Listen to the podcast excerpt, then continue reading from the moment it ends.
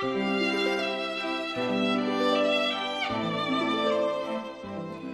イサイドライン京都今日は私坂根美智子が生放送でお送りいたしております。さてこの時間は美智子のちょっと気になるということでねお届けしているんですが今日は素敵なゲストの方がお越しくださいましたので、えー、ゲストトークとさせていただきます。えー、二十歳の夢を狂わせることになったのかもしれないということで悪魔のキッスのエロティカセブンをかけたんですがそうなんです。若い二人にお越しいただきました。それでは、えー、自己紹介それぞれお願いいたします。皆さんこんばんは、えー、立命館大学文学部人文学科地域研究学域というところに通わせていただいております。1回生の井戸隼人と言います。よろしくお願いいたします。はい、井戸さん、そして？はい、皆さんこんばんは。あの、立命館大学文学部日本史所属、あの、留学生なので日本語まだ、まだまだなので、うん、よろしくお願いします。はい。えっ、と、お名前が？はい、あ、張行宇と申します。はい、張行宇さん。はい。立命館大学2年生の張さんと1年生1回生の井戸さんということでねお二人にお越しいただいたんですが今日は実はチーム谷和のインターンシップ事業でこちら FM 舞鶴を選んでくださってそしていろんなねことを舞鶴のことを、えー、お勉強された舞鶴のことだけでなくいろいろな知識がたくさん入ったようなそんな感じなんですがさてお二人あのインターンシップでこの FM 舞鶴を選ばれた一番の大きな理由というのはどういったことでしょうか？そうですね。まず私は実際に地域に関わることをしたいということでやはりコミュニティ、えー、放送の FM 舞鶴さんが非常にまああの地域と密接に関われるのではないかと思ってこちらの方選ばせていただきました。ありがとうございます。ですね。コミュニティまあね本当にね、えー、地域に根ざした放送局を目指して昨年開局したばかりなのでねまだ1年半ぐらいなんですが。そして張さんはどうですか？えっと私はもともとあのアニメに興味あって日本に来たから、はい、そのアニメに関連する仕事はあの声優さんを目指してるからおはい、で声優さんはたまたまにラジオやってそそれを聞いてまた自分の中でも、うん、ラジオやりたいなの気持ちが強かってそしてあの同じ授業を一緒に取った先輩方が紹介してくれてこういうチャンスがあればぜひ参加してくださいと言われましたから、まあ、こっちに来ました。はい。まあでもそれぞれね目的意識を持って FM マイズのインターンシップを選ばれたということでねすごく嬉しいことなんですけども。さてこの FM のそのね舞鶴で何かこう喋ったりとかなんかこう見見たりとか聞いたりとかこの、G、FM 曲ならではのもものをなんか感じたことっていうような経験とかされましたか？そうですね。やはりまあ本当に、まあ、まず言わせ、あの、言えば、あの、FM 舞鶴さんの少しフリースペースのようなところで、えー、いさせていただくことがあるんですけども、うん、そこで本当に、まあ、いろいろなゲストの方が本当に毎日来られて、うん、で、まあ、その方々と挨拶するのは本当に、まあ、挨拶ぐらいしか関わりがなかったりもするんですけども、まあ、挨拶だけでも本当に多くの方と関わっているっていう点が、まあ、コミュニティ放送本当に身近な放送っていうところでありました。はい。張さんはいかがですか、えーと、私ではその最初にあの日本語はそんなにうまくないからその最初来た時にその心配したのがちゃんとあのラジオで日本語喋るかどうかの問題が とても心配ででみんなが親切してなんと接触してもらってでまたその勇気がだんだんわきまえてくるというか、うん、うん、そのみんなの前で喋るのがもともと苦手苦手のタイプなんですよ。そうですよ。苦手なのに声優さんを目指して。そうです。そうなんですね。挑戦かなと私も思ってますけど、はい、その大学の時にそのあその発表がありまして、はい、発表するときにめっちゃそのなんだろうあの日本語もうまく喋らないし心配が心配で、うん、あとなんというかうんそうですね。あの日本語の能力に自信がないというかそれら辺が一番自分にとっての問題かなうん、今聞いてる分には何の問題もないような。ねヒドさん。本当にもう。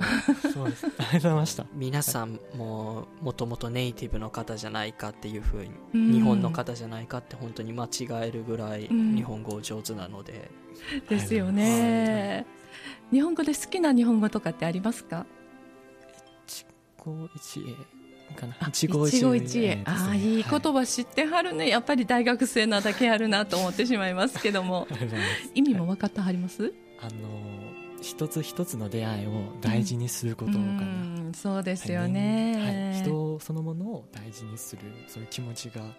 一番重要かなと私は思っております。はいわかりました。なるほど、はい、まあ異世界のね生活体験といえばこちらの方へ来て1週間。まあねあの全然今までとは違う生活を1週間されてこられたと思うんですがさて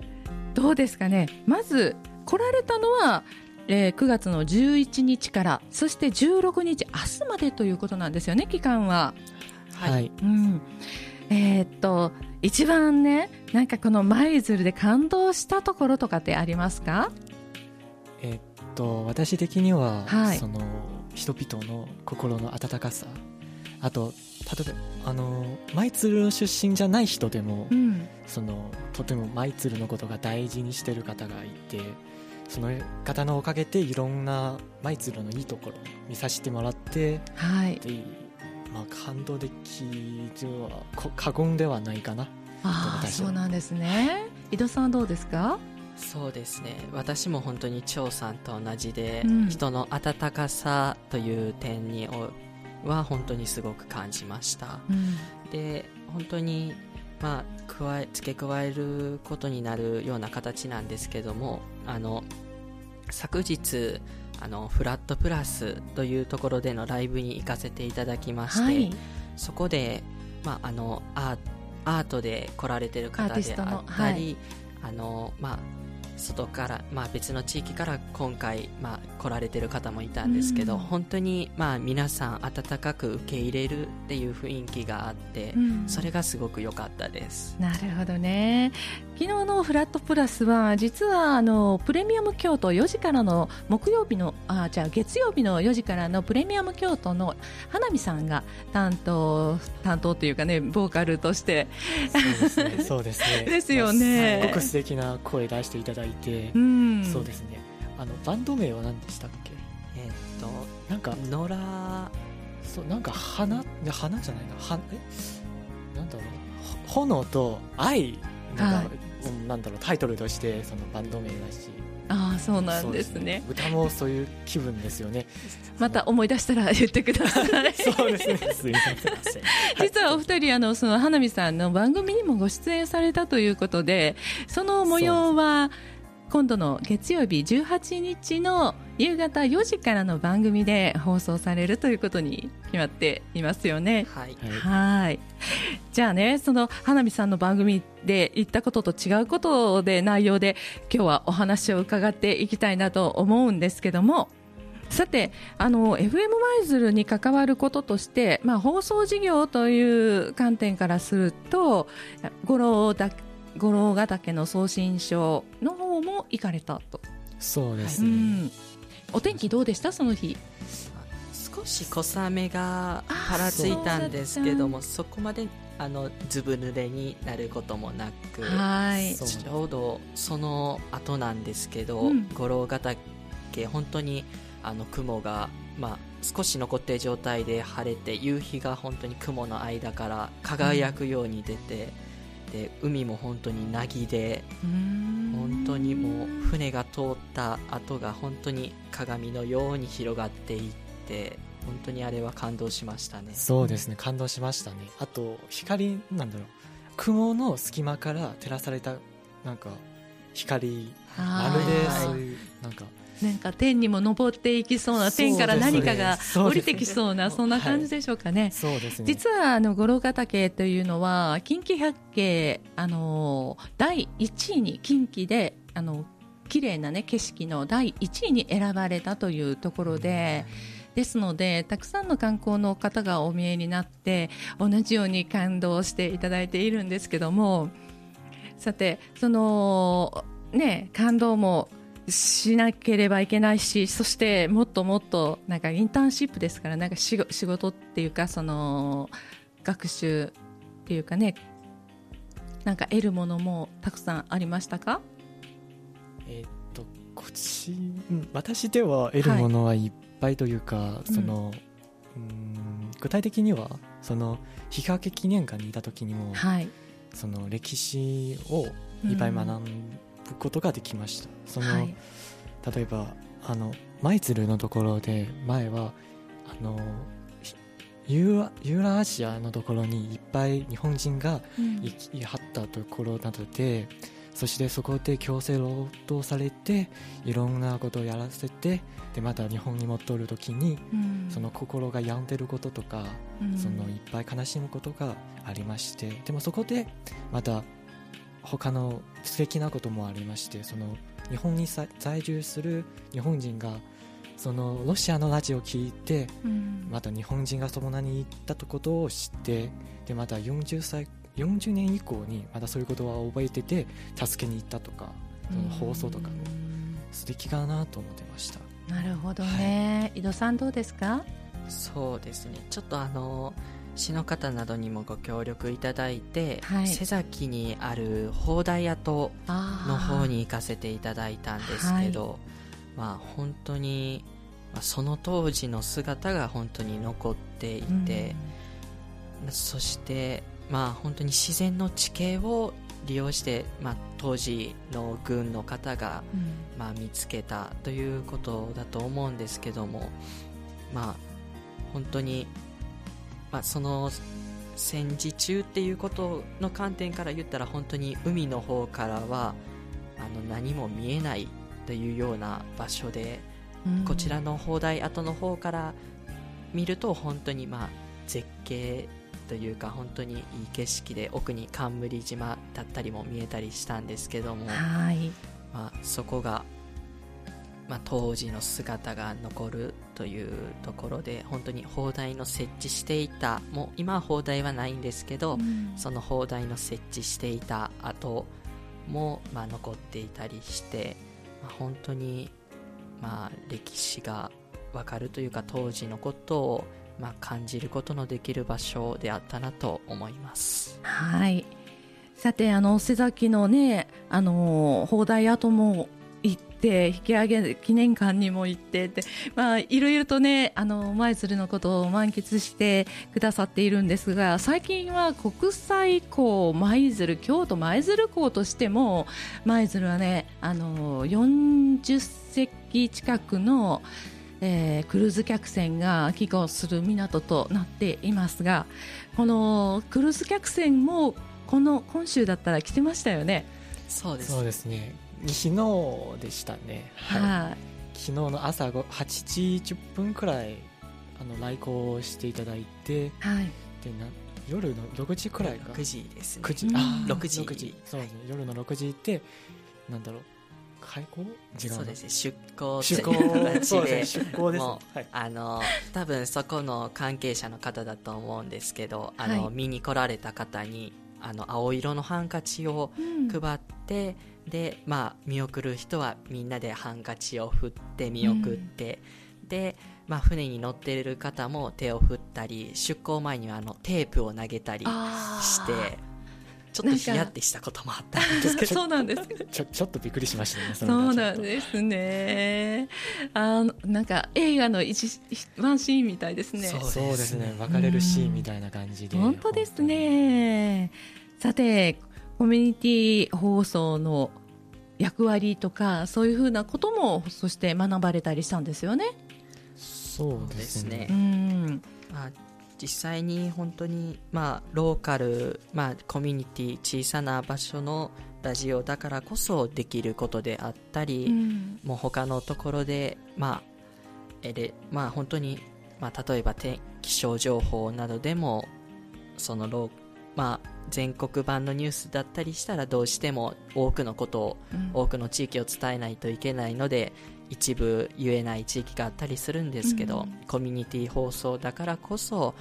まあ、そこをカバーできるといいますか、まあ、詳しくできあの紹介できてで実際に聞いている方も、まあ、自分の地域のことが知れるというようなこと一つ、ね、ありました、ね、はい、えーと、実はね初日月曜日あの FM 舞鶴のパーソナリティの養成のレッスンにも参加されてそう、ね、ちょうどインタビューの回だったのでお二人ねちょっとお話をする機会があったんですがあのその時の印象はどうですか？あの私的には、はい、ここ心が折れただけなんでそうですね。なんで？あのインタビューするときに、はい、あのインタビューする側なので聞いたときに何喋るか、うん、相手喋ったことを完全に覚えてないからでもう一度聞く重複することが作業が多いんであと他にはそうですね。あの仕切り直しという言葉はラジオで全然聞いたことないので 自分がついつい出しててそれがもう、はい、心がもはい、衝撃ででいうかもう、はい、自分に自分が自分にかかりしたっていう状況だ、うん、さんどうです？